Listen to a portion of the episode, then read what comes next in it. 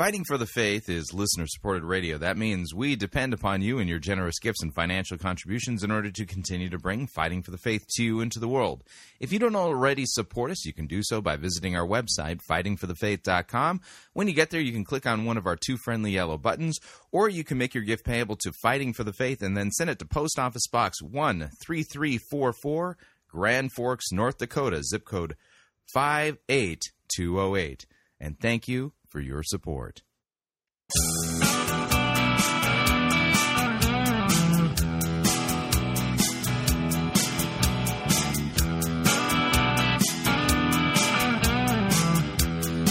It's time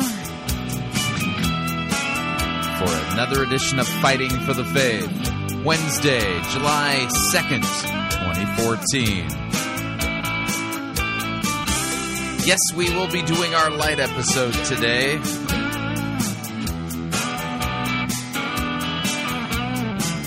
As we continue working our way through these series of lessons and teachings on the book of First Corinthians.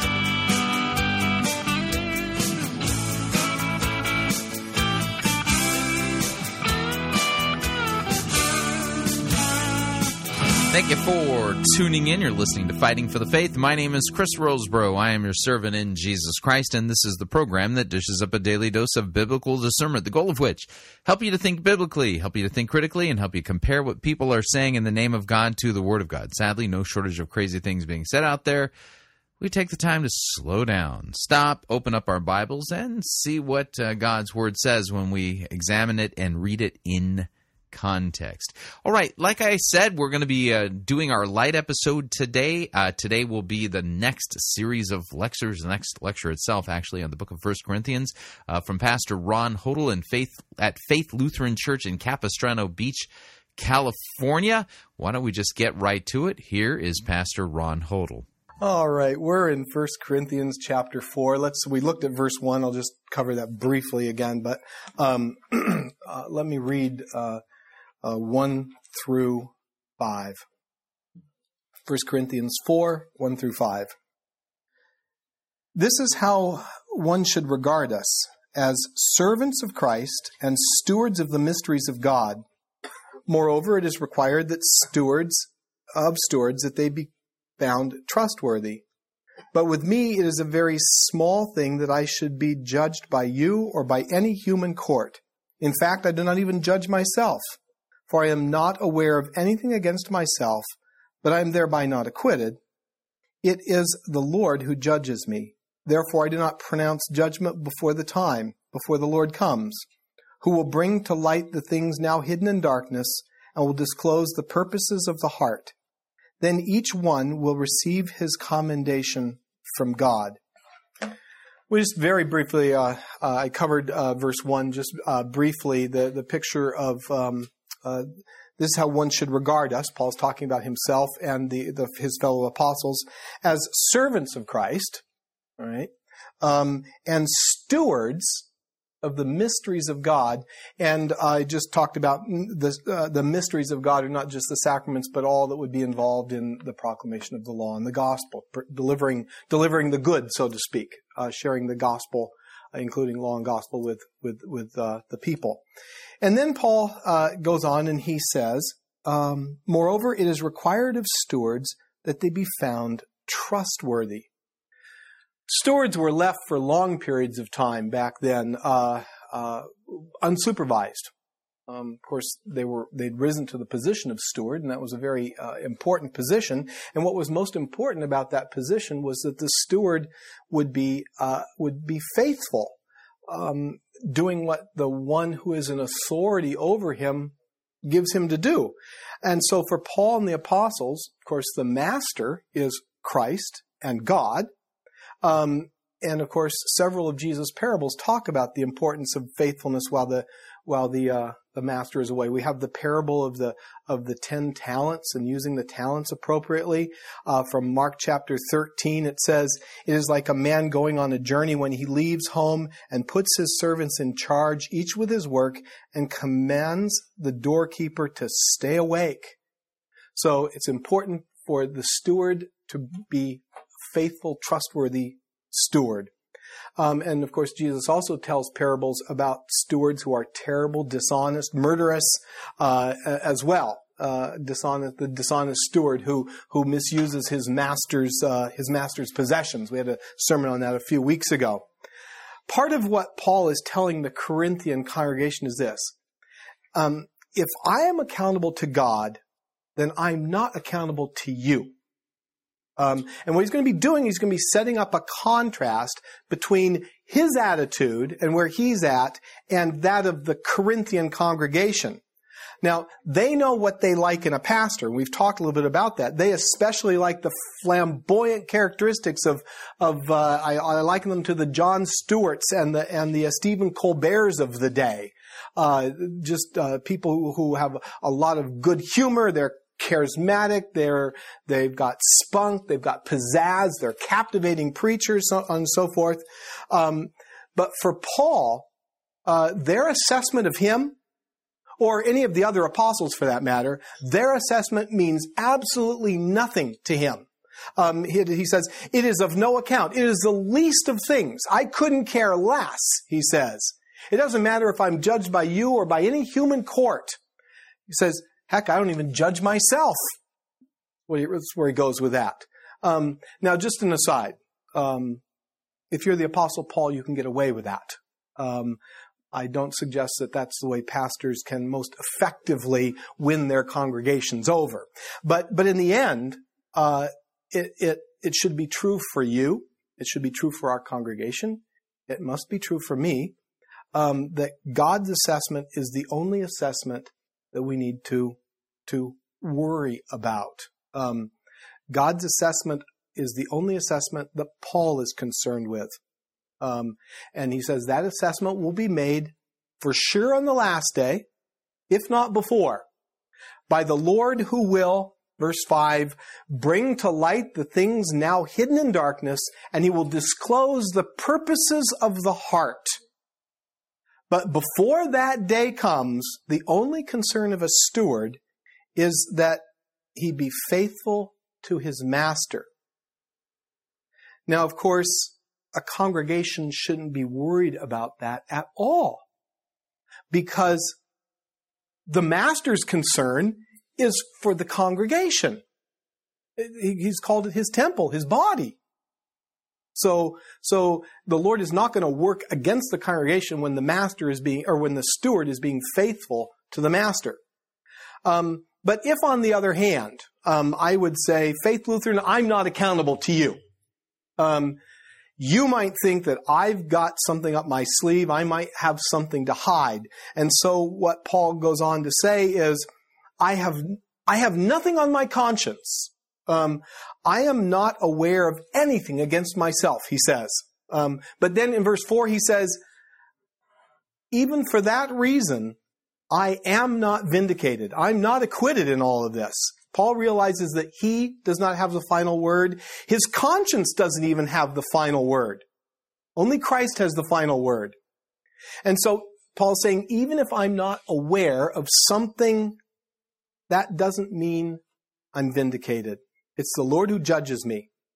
Uh, the one to please is the final judge. He says that again to the Thessalonians. He says, but, but just as we have been approved by God to be entrusted with the gospel, so we speak not to please man, but to please God who tests our hearts. Um, now, Paul is certainly um, convinced that he has been a faithful steward. He's preached the foolishness of the cross, but even though he's convinced of it himself, he's going to leave the final judgment to God. Um, and so, based on this argument, he says, consequently, um, let the Lord be the judge on the last day, you Corinthians as well. Don't be judging me before the time. It'll be tested at the right time. The Lord understands all of the hidden counsels of all of our hearts. And if you remember when, uh, when Samuel was told Saul is king. Saul is king. And Saul has, um, Saul has turned from the Lord. And now Samuel is told to go and anoint David as king. in a private ceremony to anoint David as king. And, um, and, and you can kind of tell from the text that Samuel is kind of a bit confused by this. And God says to Samuel, do not look on his appearance or on the height of his stature, because I have rejected him. For the Lord sees not as man sees. Man looks at the outward appearance, but the Lord looks, looks on the heart. And so the Lord, who is the one who knows the heart, um, will be the final judge. And the praise then will come to them from God. Okay? Then each one will receive his commendation from God, Paul says. Now, think about how this might apply to uh, the contemporary church. Um, what this passage says to ministers today is ministers are servants. They are stewards. They're not lords. They're not despots. They're not the hair pastor, my way or the highway kind of thing. Um, first and foremost, however, is ministers are stewards and they are accountable. They're accountable to God. Um, now, this doesn't mean that they're not accountable to their congregations. Um, it's appropriate for the congregation to judge whether the minister is preaching the pure word of God. And that's why we here at Faith have taken such care and uh, such effort to make it possible for us all to, to study the Word of God. Um, we've built this this wonderful teaching room, Didache Hall. Uh, we really focus on taking the study of theology and, and the scriptures seriously here at Faith, um, with Faith Academy and a number of different opportunities that we have to, to study the scriptures. What we want for you is for you to be the Berean Christians. Um, if you remember from Acts chapter 17, uh, Paul and Silas, uh, they they uh, leave, they go to Berea, and at Berea, of course, they go into the Jewish synagogue where they always go. And it says, Now these Jews were more noble than those in Thessalonica. They received the word with all eagerness, examining the scriptures daily to see if these things were so. So this, it's, it's important for a congregation to know its theology, to know its scriptures, to test what the pastor says over against the scriptures.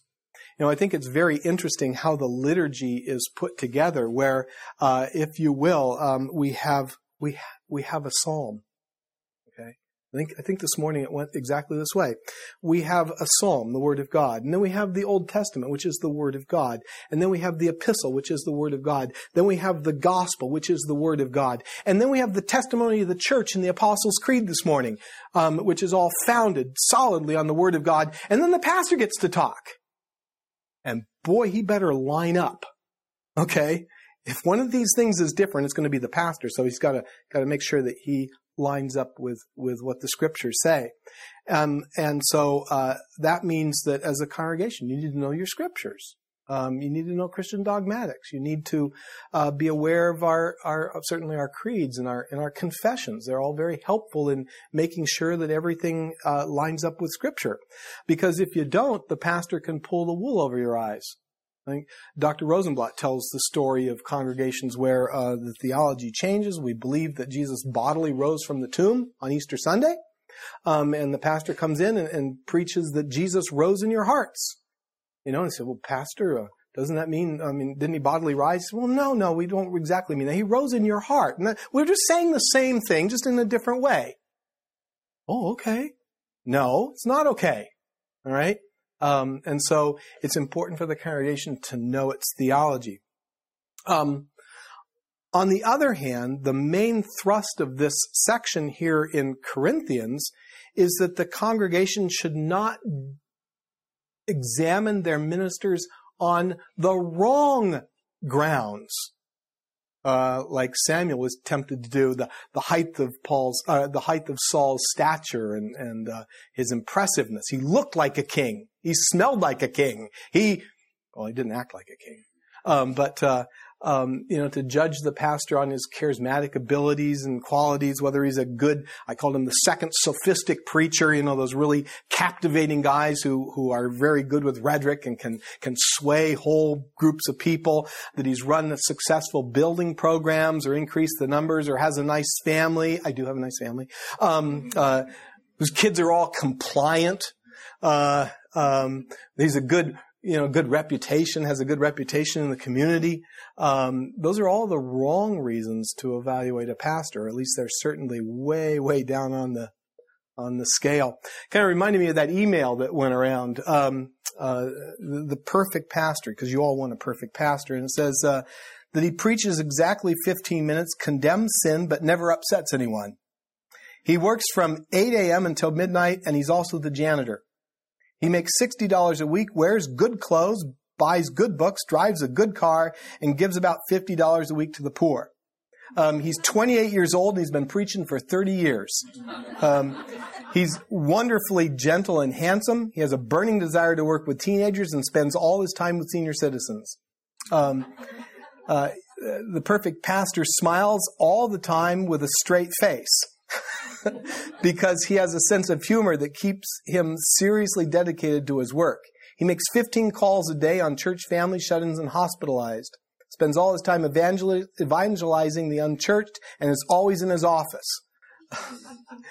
if your pastor does not measure up, simply send this letter to six other churches that are tired of their pastor too. Then bundle up your pastor and send him to the church at the top of the list. In one year, you will receive 1,643 pastors, and one of them should be, should be perfect. Warning. Keep this letter going. One church broke the chain and got its old pastor back in less than three months. uh, don't use human standards to uh, evaluate godly things. It's God alone who judges, and the pastor is accountable to Him and not to uh, not to a, a court of human opinion. And the basis for the evaluation is faithfulness to the master in what he has been given to do. Um, I just might add, our, our church body then has traditionally understood that instead of a pastor being like in a, in a position of an at will employee where you can hire and fire at will, um, there are only certain grounds that, that need to be there for, for a pastor's dismissal. Um, basically, there's three of them. Um, manifest an unrepentant lifestyle.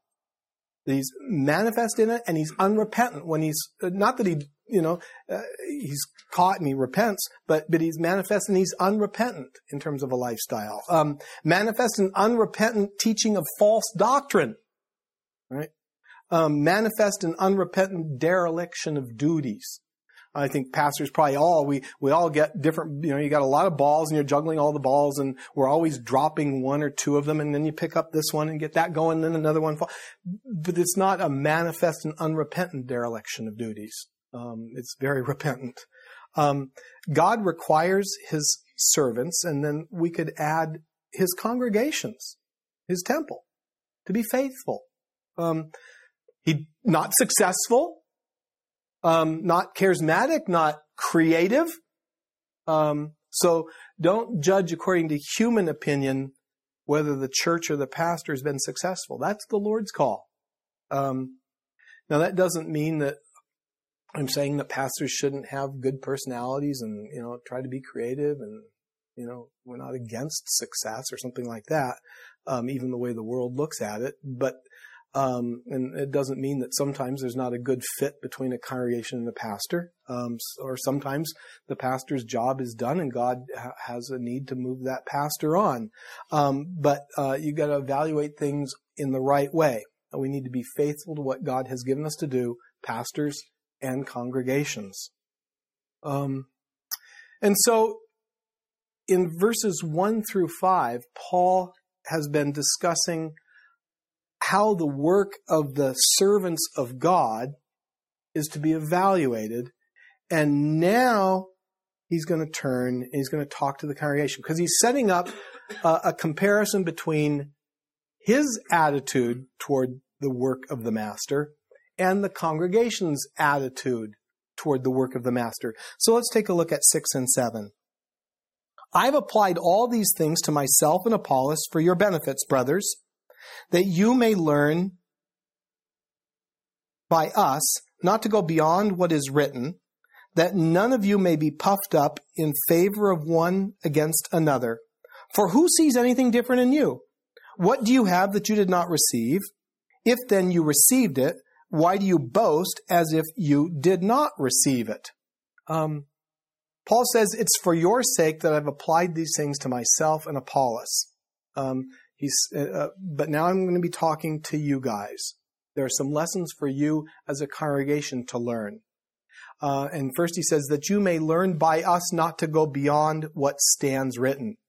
Now, in the Greek, that's a very complicated sentence, and some commentators just kind of throw it out as unintelligible and omit it from their translations and say, "There's nothing we can do with this." Um, they say that the original is so corrupted we don't we don't even know what it says. Um, others say it's some some kind of proverbial saying that was going around at the time, and others uh, say that it refers to what Paul's already written. Okay, uh, that they already have. Um, uh, I think the simplest solution is to take it as a reference to the authority of Scripture. Paul's already introduced re, uh, parts of the Old Testament scriptures by saying it is written. And so that I think should give us a bit of a clue. Um, and so in order to keep some in Corinth from getting too carried away with their enthusiasm toward these really fantastic second sophistic preachers, um, Paul uh, Paul reminds them that they need to be humbly submissive to the scriptures, to the Old Testament scriptures. Not to go beyond what's written there in the Old Testament scriptures. Uh, don't come up with what uh, one commentator called some second stage gospel. You know, we've got the first stage gospel, but there's something beyond this that we're gonna we're gonna share with you uh, um, that goes beyond what the scriptures say. Uh, no, no uh, kind of uh, it's kind of uh, uh Philippians chapter two language. Uh, uh, don't think of yourself too highly. he says, "Do nothing." He says to the Philippians, "Do nothing from selfish ambition or conceit, but in humility count others more significant than yourselves." And they were thinking of themselves as more highly than they ought. Um, they were being self-congratulatory. Um, they were, they had this triumphant attitude about themselves. We are the greatest of all of the churches. We are the greatest. Um, and so Paul asks some questions that, well, he's designed to deflate their pride and their arrogance. Um, he starts to get sarcastic. He says, For who sees anything different in you? I mean, who made you king? Um, they were acting as if they could do anything because, well, they've been emancipated by the Spirit. Nobody else has been emancipated, but we have. Okay? Paul says, Who made you king? Um, who sees anything different in you? What do you have that you did not receive? Everything they had was pure gift from a purely giving God. And Paul's not just talking about the temporal things that they had. And they did have many blessings and temporal blessings. He's talking about they, they had received the cross that was founded on grace alone. They had received the Holy Spirit, who is sheer gift to you, as opposed to you having to do something to discover Him. Um, they had the gift of the ministry in their midst. They had, they had divine worship you know, God coming and serving them in the, in the liturgy. Um, even the resurrection of the dead, uh, which is an event that no, uh, no dead person can contribute anything to other than their deadness. You know, um, even that, the resurrection, relies solely on pure giftedness. So what do you have that you didn't receive? And then he says, and if you received it, why do you boast as if you didn't receive it? If everything you have is a gift, then why do you compete with each other? Uh, why do you act as if you earned what was given you by gift? So the Corinthians are making a claim that doesn't correspond with reality. They're thinking that they are all that, that they are really cool stuff when in fact they're not. Um, grace leads to a, a, a, gratitude toward God. Um, uh, you know, kind of an earthly wisdom. Uh, the idea of being self-sufficient kind of leads to boasting and judging. Um, grace has a leveling effect among us. We're all put on equal footing when it comes when it comes to God's grace.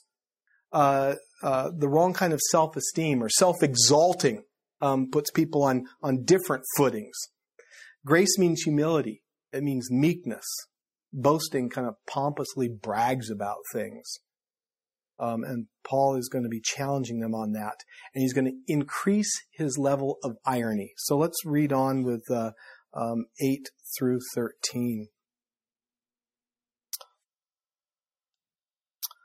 Already you have all you want. Already you have become rich. Without us, you have become kings. And would that you did reign so that we might share the rule with you. For I think that God has exhibited us apostles as last of all, like men sentenced to death, because we have become a spectacle to the world, to angels, and to men. We are fools for Christ's sake. but You are wise in Christ. We are weak, but you are strong. You are held in honor, but we in disrepute. To the present hour, we hunger and thirst. We are poorly dressed and buffeted and homeless, and we labor working with our hands. When reviled, we bless. When persecuted, we endure. When slandered, we entreat. We have become and are still like the scum of the world, the refuse of all things. Um, already you have all you want. Already you've become rich. Already you have become kings. Paul's being very sarcastic here. He's, he's belittling their boasting. You already think you have all this stuff. And what he's going to be doing is he's going to be comparing what the Corinthians think about themselves with how things are for the apostles of God. And not only how things are for the apostles of God, but how things were for Jesus. And not just for Jesus and the apostles of God, um, and, and also for Paul, but also for the prophets who came before them. So he says, already you have all you want. You've got it all. Just look at you, Corinthians. You are the, you are the model of spiritual maturity. I can just tell by looking at you. Um, we've got terrible struggles. We're beggars, we apostles. We, we must have messed up, um, because we haven't been blessed at all like you guys. Yeah. Um, you have all the glorious stuff, so you must be doing it right. Um, and we apostles, all we've got are crosses. And so, obviously, we must be doing everything completely wrong. You know, so maybe we should become like you. Um, already you have become rich. Um, and they were a wealthy congregation. Um, and that probably reminded Paul um, of the of the congregation in Laodicea that gets um, uh, placard placarded in uh, in the book of Revelation. Laodicea was a congregation that was rich. The scriptures tell us rich, prosperous, and needed nothing. All right, um, even though they were wretched, pitiful, poor, blind, and naked. All right, that's what they really were. But they thought because they had wealth, um, they were rich and prosperous and needed nothing. And so what was happening was the Corinthian congregation was seeing only the glory side of the Christian coin. Um, they were failing to see the other side of the coin, um, which usually comes first, just like the cross comes first and the resurrection comes after it. Um, the struggles and the challenges of life come first. And the, the Corinthians were failing to see the, the need for kind of a, this patient endurance under suffering that it takes to enter the kingdom of, of God. They thought because they had everything going good for them, they had really found God. What they thought. They would have completely agreed with Luther when Luther wrote his Heidelberg Disputation when he wrote these words. God, this is for us this side of heaven. God is not to be found except in suffering and in the cross. That's where you're going to find the true love of God for you is in suffering and in the cross. But because they were rich, they were thinking they and they didn't need to struggle um, as if struggling were a bad thing. So they, they thought they were better than the apostles. And also, just kind of jumping ahead, because they were rich, that enabled them to misuse the Lord's Supper. And we'll get to that when we get to chapter 11. All right, we're going to pause right there, pay some bills. If you'd like to email me regarding anything you've heard on this edition or any previous editions of Fighting for the Faith, you can do so. My email address is talkback at fightingforthefaith.com, or you can subscribe on Facebook, facebook.com forward slash pirate Christian. Follow me on Twitter, my name there at pirate Christian. Quick break when we come back, the balance of today's lecture on the book of First Corinthians. Stay tuned, don't want to miss it. We will be right back.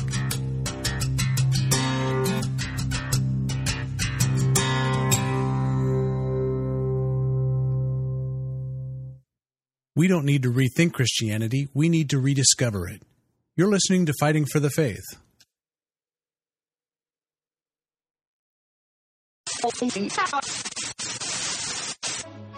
You're listening to Pirate Christian Radio. We'll be taking your false doctrine now.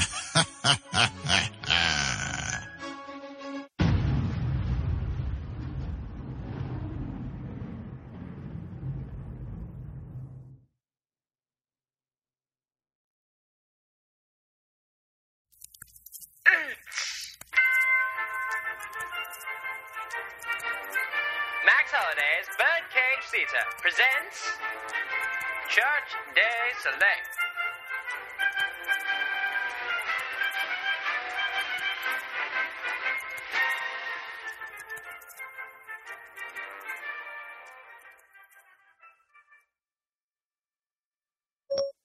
Siri, what is your analysis of the sermon Rick Warren preached this past Sunday?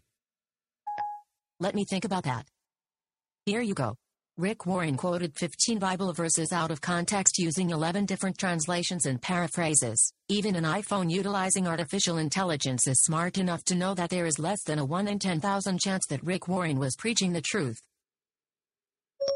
Siri, can you explain your analysis of Rick Warren's sermon to somebody who is a fan of Star Wars? You have a greater chance of successfully navigating an asteroid field than you do of hearing Rick Warren accurately teach the scriptures. Have you ever prayed a sun stand still prayer? Why would I do something as silly as that? The story of the sun standing still in Joshua chapter 10 is not about prayer. Looking in Joshua chapter 10 to learn how to pray is like asking your Macintosh to teach you how to use Windows 7. What do you think of Joel Osteen's sermons? Is this a joke? No, this is not a joke. I'd really like to know what you think of Joel Osteen's sermons. Words like junk food, cotton candy, and cancer causing artificial sweeteners come to mind.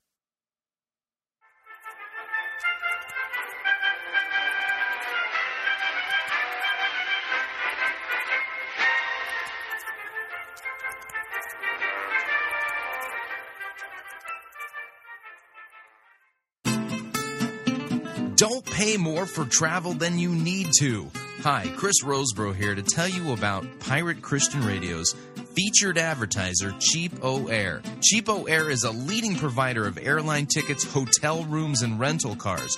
CheapOair has extensive partnerships with the top travel brands in the world. Now, whether you need to travel for business or for pleasure, CheapOair can help you save money. And if you visit our website, piratechristianradio.com forward slash cheap, we have a promo code that will save you an additional $10 off of CheapOair's already low prices. So visit piratechristianradio.com forward slash cheap, write down the promo code, then click on the banner and book your low cost travel today. And remember, a portion of your purchase at CheapOair goes to support Pirate Christian Radio.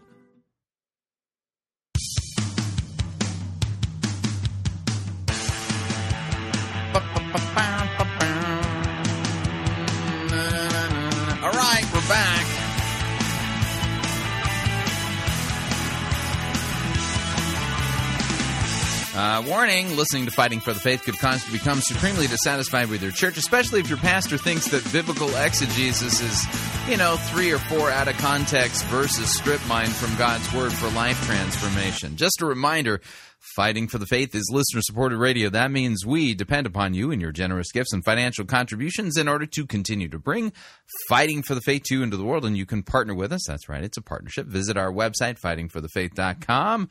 When you get there, you'll see our two friendly yellow buttons. One says donate, the other says join our crew. When you join our crew, you're signing up to automatically contribute $8.95 every month to the ongoing work and mission of fighting for the faith and Pirate Christian Radio. It's a great way to support us.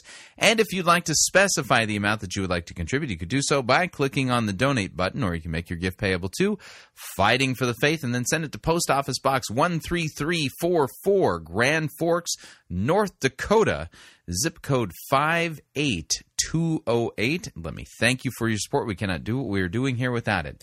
All right, here is the balance of today's light episode of Fighting for the Faith. Here again is uh, Pastor Ron Hodel as he works his way through the book of First Corinthians. Without us, you have become kings, Paul says. Now, becoming kings is the destiny of all of us as Christians. Um, Jesus is King of Kings, Lord of Lords. Okay, uh, Jesus is the King of us kings and queens. Um, and there will come a day for us as Christians when we will share in Christ's triumphant rule. Revelation chapter 3 says, The one who conquers, I will grant him to sit with me on my throne. I also conquered and sat down with my Father on his throne. There will come a time when us, sons of Adam and daughters of Eve, will be kings and queens. Um, but Paul's being a bit sarcastic here. He's saying to the Corinthians, I wish you were kings already. I wish your reign had already begun because if your reign had already begun, then that would mean the suffering and the hardship of life would be over and uh, our suffering would be over. And that would be good that you would be reigning because we'd be reigning with you. Um, but the last day isn't yet. Um, and so, while we are now already kings in a very real sense, it's also a not yet as well. And so we live in this now, but not yet paradox. Uh, so Paul is saying to them, you are already complete. You're full. You're wealthy. You live and reign as kings. You have the Holy Spirit. You speak in tongues. You have, you have great leaders. You're such a wonderful church. It's like the Messianic kingdom has come to Corinth and Jesus is reigning right among you. Everything is just perfect. And then he goes on and says, why it seems to me that God has put us apostles on display, um, at the end of the, at the end of the procession, like men condemned to die in the arena. We become a theatricon, a, a, a spectacle, a, a, theater to the whole universe, to angels as well as to men. Um, so here were these self-sufficient uh, Corinthians, these privileged people who felt that they lacked nothing, who sat on the top of their world, while the apostles, who were God's appointed spokesmen, and they were being treated by the world and by this Christian congregation, and even by God Himself, the apostles were being treated like like they were the captives that that uh, followed in chains behind the victory par- parade of a Roman uh, uh, general into the city, and they would be the ones that would end up being uh, being put on display in the arena and slaughtered uh, slaughtered uh, for the enjoyment of the crowds. And while they're walking in, they're booed and they're jeered and they are insulted. And Paul says, you know what? Even the angels have to witness this sad display. So it's, in one sense, no wonder that to the Romans, Paul reminds uh, those who feel like, you know, you're in chains behind, it almost feels like you're in chains behind the victor who is Satan and all his legion, and you're being dragged in to be put on display and to be slaughtered, Paul has to remind us, no, in all these things we are more than conquerors through him who loved us. Um, then the irony continues. He says, we are fools for Christ, but you are so wise in Christ. Now remember, it's got to be the right kind of wisdom. Uh, wisdom isn't necessarily a good thing in the book uh, in First Corinthians. Depends on whose wisdom it is. God's wisdom, good thing. Worldly wisdom, bad thing. And uh, he, he's he's uh, kind of playing with that. We are weak, but you are so strong. You are glorified. You are honored. Um, we are dishonored. It's kind of what the Corinthians were thinking. In their opinion, they were the wise, strong, honored ones. Paul and his kind were the fools. Um, uh, the Corinthians saw, saw, themselves as superior to the apostles, superior to those who had been appointed as their pastors, um, superior to Paul and Apollos, the weak, dishonored ones. And uh, it's like the Corinthians were, were taking on the attitude of the world around them. I mean, you guys are fools for submitting yourself to, to obedience to a crucified Messiah. Um, it's foolish to be attached to this foolish message of the cross. Um, why would you ever want to be considered a fool on account of Christ? Who would allow that? Um, focus more on the victory and not on the not on the suffering. Um, and so Paul writes, um, "I know how how you evaluate things by how well off you are, um, and you evaluate our spirituality by how things are going for us." Um, and he says, "To the present hour." In other words, this is this is going on even now as Paul writes to them. At the present hour, we hunger and thirst. We are poorly dressed and buffeted we, and homeless, and we labor working with our own hands. So it doesn't look too glorious on our side. But then on the, but then who does this sound like? It sounds like Jesus.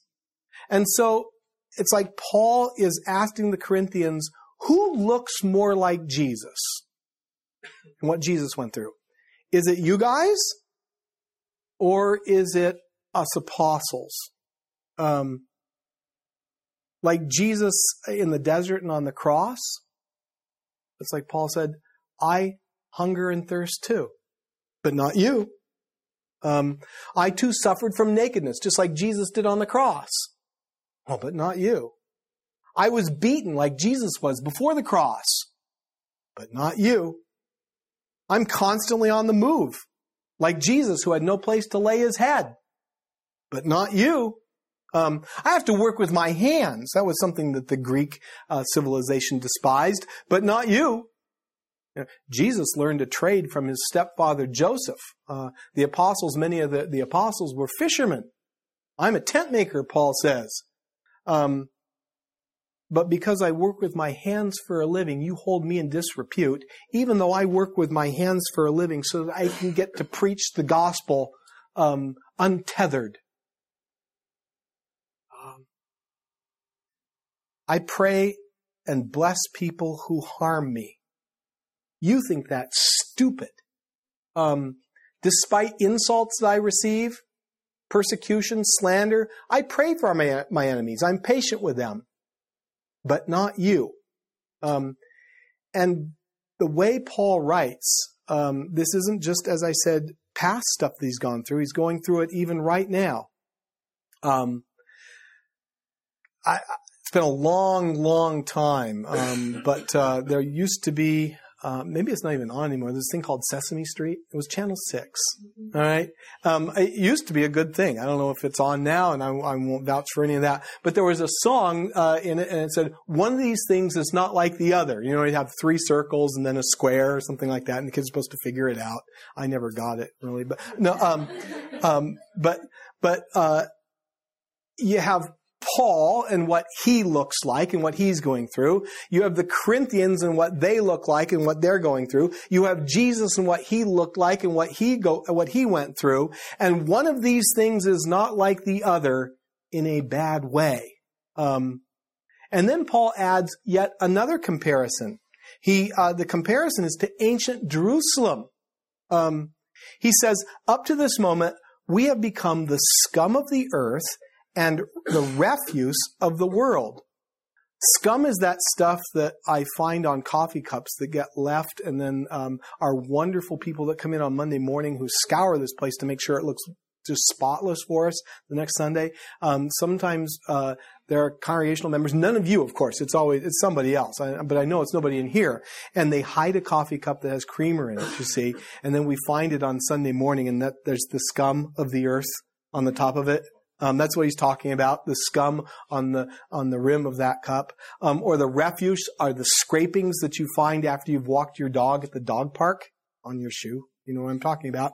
Um, that's the way the the people of Jerusalem were were treated when the Babylonians were besieging their city.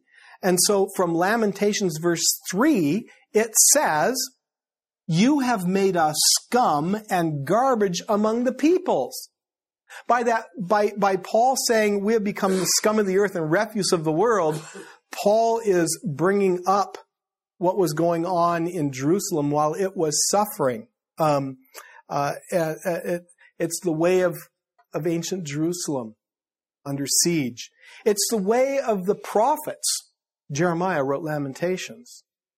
And to the unbelieving worldly wise, the apostles were like a foul odor um, to be avoided. They were filth to be ashamed of. Um, and of course, that's in great uh, contrast to the Corinthians who saw themselves as filled, rich, ruling, wise, powerful, honored, they want no part of what the apostles stand for when it comes to, quote, suffering. Um, they would rather be treated and honored as somebodies rather than to be considered nobodies. So Paul's being very, very sarcastic here. Um, uh,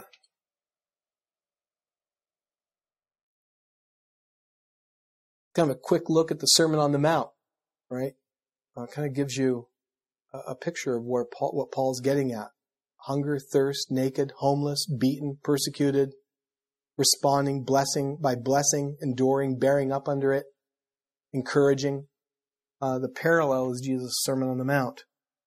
So, how's all that fit with us? Um, and you kind of start to think, okay, we have it pretty good. We have it pretty good in the United States right now. Um, yeah, we got our challenges, but we have it pretty good. Uh, we're not like the Christians in Syria, the Christians in Afghanistan, the Christians in Iraq and Iran, the Christians in Saudi Arabia, the Christians in Egypt. Um, that's pretty tough. And, you know, you start to ask the question, would we be so forgiving of those who inflict brutal treatment on us uh, in the name of Jesus? Um, in the name of the world. I should say in the name of the world.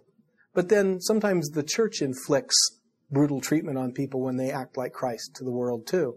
Um, would all the shame that Paul and Apollos went through be something that, that we would bear up under? Um, would we survive the ridicule of the world calling us fools for Christ? Um, would we survive the ridicule of the popular church calling us fools? We sing that way. In a, in, in a mighty fortress, we sing that way. Take they our life, goods, fame, child, or wife, though these all be gone, our victory has been won. The kingdom ours remaineth. We sing it, and hopefully we sing it into our hearts. But you know, you wrestle. Would would I have what it takes if I lost everything for the sake of Christ? I don't know if you've ever wrestled with that. Um, I have. And I, I, um, and for me, one of the one of the best pieces of counsel I ever got was out of uh, Corrie ten Boom's story. Um, she, just making a long story short, she had seen uh, someone uh, die. All right, she's a little girl, and she saw someone die, and it really, really, really bothered her. And um, and it's and uh, it reads, "I burst into tears when she, she got to her dad. She realized, you know, her dad could die. Um, I burst into tears. I need you, I sobbed. I, you can't die. You can't.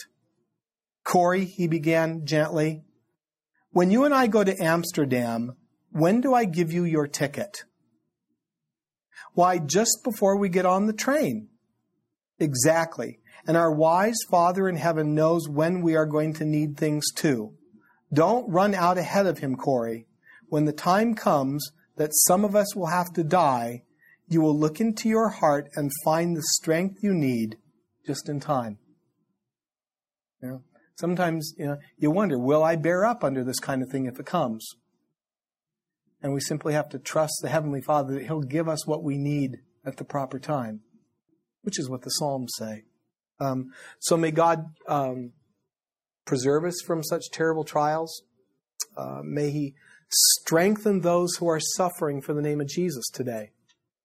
And we remember them in our prayers, I think more and more during the during the the intercessory prayers of, of the church, because these are our brothers and sisters who are suffering for Jesus.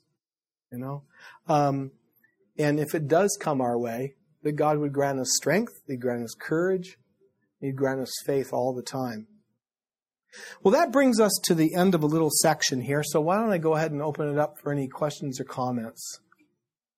Uh, Pastor, I, I do th- think there is one thing. This is this has been a very good passage for, for me to hear because uh, you know I have a tendency. I think we have a pretty good church. That's my opinion. Um, and I have a tendency to kind of want to trash other churches because oh well they don't believe the gospel or whatever. And uh, you know I think that's a it's a good point. I, I I should probably be more like just grateful that we've got the gospel and pray that they that you know other churches that aren't hearing the, you know what I think is, is the gospel and the law given in its you know fully I should just pray that they receive that. Pray that we receive it, sure. And and give up on the the whole thing of of saying, "Oh, well, you know, or whatever." Right. Uh, you know, mm-hmm. and just you know, Right. just be thankful and forget about that trashing stuff. Right. It doesn't help to trash, I don't think. Yeah, Um, and I, I think I, am as bad as as anybody on that. Yeah, so. it turns it turns people off right away. Not only those who those who have not considered that they might be wrong. Uh, when you trash them, the last thing they're going to do is consider that you have something to say. Um, they're going to feel trashed, just like you would feel trashed if somebody trashed you. Um, uh, uh, but the, it's it's hardly a way to win people over in in a, in a in a good way. I don't think it's wrong to have a foil to, to test against, but I think um, that little journal called Good News. I think they do it best. They take the official doctrine. They don't name any specific places. Just the official doctrine. This is what it teaches. This is the official doctrine. This is what they teach, and this is how it compares to Lutheran theology. And this is, and then you see how Scripture lines up. And let's just let let let Scripture speak for themselves. Um, I, I uh, kind of a bit of a different way of looking at it, but um, I was always afraid to go out and, and share my faith because I didn't know everything. I didn't have all the apologetic answers lined up and couldn't come up with everything just like this. And then I realized um, that uh, that um, I was trying to be God's defense attorney, you know, and um, God already has a defense attorney. Uh, it's called He's called the Holy Spirit. And the Holy Spirit is a very good defense attorney. He will do just fine without me. Just go out and bear witness. You know, talk about the death and resurrection of Jesus for the forgiveness of the sins of the world. For you too. You know, and let it go at that. But yeah, The disciples asked Jesus, "What we should we should do? Uh, what should we do with the people down the way that are uh, healing or casting out spirits?" And he said, "Leave them alone." yeah. Just let them let it be. Um, God takes care of it. Yeah. Um, I, I, think we have to be faithful to the scriptures, be, be, um, and let, let the Spirit do His work. Yeah. Yeah. Because whenever somebody trashes anything, then it immediately turns the other side off. It makes those who are on the trashy side feel good about trashing, but um, it doesn't win people over. Yeah.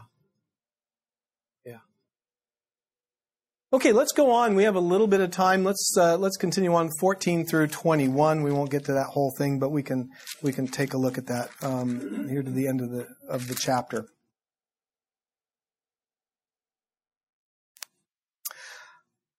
I do not write these things to make you ashamed. right. No, he probably doesn't. But to admonish you as my beloved children. Um, I really don't think he does this to make them ashamed. Um, that's hardly the way to admonish in, in, a, in a good way um, your beloved children. Um, uh, for though you have countless guides in Christ, you do not have many fathers. For I became your father in Christ Jesus through the gospel. I urge you then, be imitators of me. That is why I sent you Timothy, my beloved and faithful child in the Lord, to remind you of my ways in Christ, as I teach them everywhere in every church. Some are arrogant, as though I were not coming to you. But I will come to you soon, if the Lord wills, and I will find out not the talk of these arrogant people, but their power. For the kingdom of God does not consist in talk, but in power. What do you wish? Shall I come to you with a rod or with love in a spirit of gentleness? So, really, in all of this, it's not Paul's goal to embarrass the Corinthians. He wasn't chastising them because he was on this big apostolic ego trip. Um, uh, Paul doesn't get any satisfaction uh, from saying what he had to say for the sake of the cross. I think what he's trying to do, he's trying to restore a good fatherly relationship with his children there in Corinth to lead them to a more humble, repentant life. Um, he was seeking only their good. Um, and he wants the congregation there in, in Corinth to flourish as children who are dearly loved. That's what he wants for them. So in calling the Corinthians my beloved children, what he's saying there is he's saying that he has a special relationship with them. And that special relationship with them is this. He was and he is their spiritual father. He was the one who first brought the gospel to them. He was the one who came and stayed 18 months proclaiming Jesus to them. He really cares about them. It's not a power trip that Paul's on. Um, it's not the kind of "I'm your father, I know better" kind of thing. Um, uh, uh, the smiling uh, man in the white coat saying, "I'm here for your good." Um, as a father, Paul's intention is to be a responsible father. Um, he wants to admonish his children there in Corinth, and admonish means to correct them without provoking and embittering them. You provoke your children, you embitter them. Good luck in doing any correcting. You know, there might be compliance as long as you've got the hammer, but they get out from underneath the hammer and all bets are off. You know, um, so he wants to he wants to correct them while not provoking them and embittering them. Paul's their father, he says, their spiritual father, and that would make Apollos and Peter um, their guides, or the Greek word there is the, the word tutors. Um, tutors were important in Roman society. They were important in a child's education, usually, of course, a boy's education. Make sure he goes to class. Make sure that he doesn't look at girls. Make sure that he does his homework. I guess, uh, you know, um, tutors come and go. Tutors come and go, but no one can replace a father. Um, now, the other place that Paul talks about tutors or guides is where he talks about the law is a tutor whose job it is to bring us to the point where we realize our need for a Savior and direct us to Christ. Um, that's the other big place where the word tutor is. The law is the tutor, the pedagogue, the guide. Um, so now when Paul calls Paul and Apollos, or calls Apollos and Peter tutors, he's not doing that to put them down. Um, I think he's simply distinguishing relationships um, in, in the congregation. Um, Paul's their spiritual father. Um, but he qualifies that. He says, in Christ Jesus. Um, and his point is that everything he's done, that he's accomplished in Corinth, even his coming to them and sharing the gospel with them, is the result of the good news of what Christ has done for him. Um, and as Paul has been made in the image of Christ, and as Paul seeks to be Christ to his neighbor, now he tells the Corinthians, imitate me. That's a pretty bold statement. Imitate me. I don't think I'd want to do that to you. Um, I probably shouldn't be proud to say that. Um, but this is the typical way that rabbis would talk back in that day. I guess today the the the the, the quip is uh, to talk the talk and to walk the walk. That's kind of what um, what the rabbis were, were saying back then. Um, that he would that he lives out in action what he teaches. Um, but I think first and foremost, this isn't about morals and ethics and behavior, um, although it does include that. I think first and foremost, it's about keeping first things first theologically.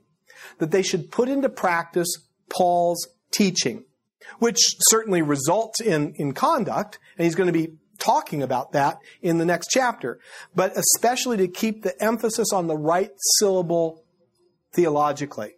Um, that's what he's talking about here. And he says, I send you Timothy to remind you of my ways in Christ as I teach them everywhere in every church. So Paul's getting at teaching the faith. He's getting at catechesis here. That's um, my ways in Christ. The teaching the truth of the gospel in its fullest sense, the law and the gospel. It's, it's the way of the cross, which he just talked about. Um, my ways would take them back to the pattern of life that he talked about when he talked about suffering. Um, and it's the way that Paul teaches in every church. So what he's saying there is there's a consistency in his apostolic witness. You're going to find me teaching the same thing everywhere to every congregation. I'm not, um, I'm not, uh, you know, leaving certain things out because it's going to make a congregation angry or something like that. I'm, this is what I say to everybody. And of course, that becomes one of the ways that, uh, uh, just kind of looking at the canon of Scripture, um, uh, is, you know, First Corinthians. Do we find that book being used in every church? And the answer is yes. It's throughout the Mediterranean. It's been spread out all over. If you had First Hodel here at Faith Lutheran, and, and Faith Lutheran is the only church that had the book of First Hodel, that could be an issue. Um, uh, let me just say it would be an issue. Uh, but but First Corinthians Every church is using it. Gives it more credibility. Um, there's going to be uh, opposition to this, Paul says, to my way. And we'll get to the opposition next week. All right. The Lord be with you. Thank you. So, what'd you think? Love to get your feedback. If you'd like to email me regarding anything you've heard on this edition or any previous editions of Fighting for the Faith, you can do so. My email address is talkback at fightingforthefaith.com, or you can subscribe on Facebook, facebook.com forward slash pirate Christian. Follow me on Twitter. My name there at pirate Christian. Till tomorrow, may God richly bless you in the grace and mercy won by Jesus Christ and his vicarious death on the cross for all of your sins. Amen.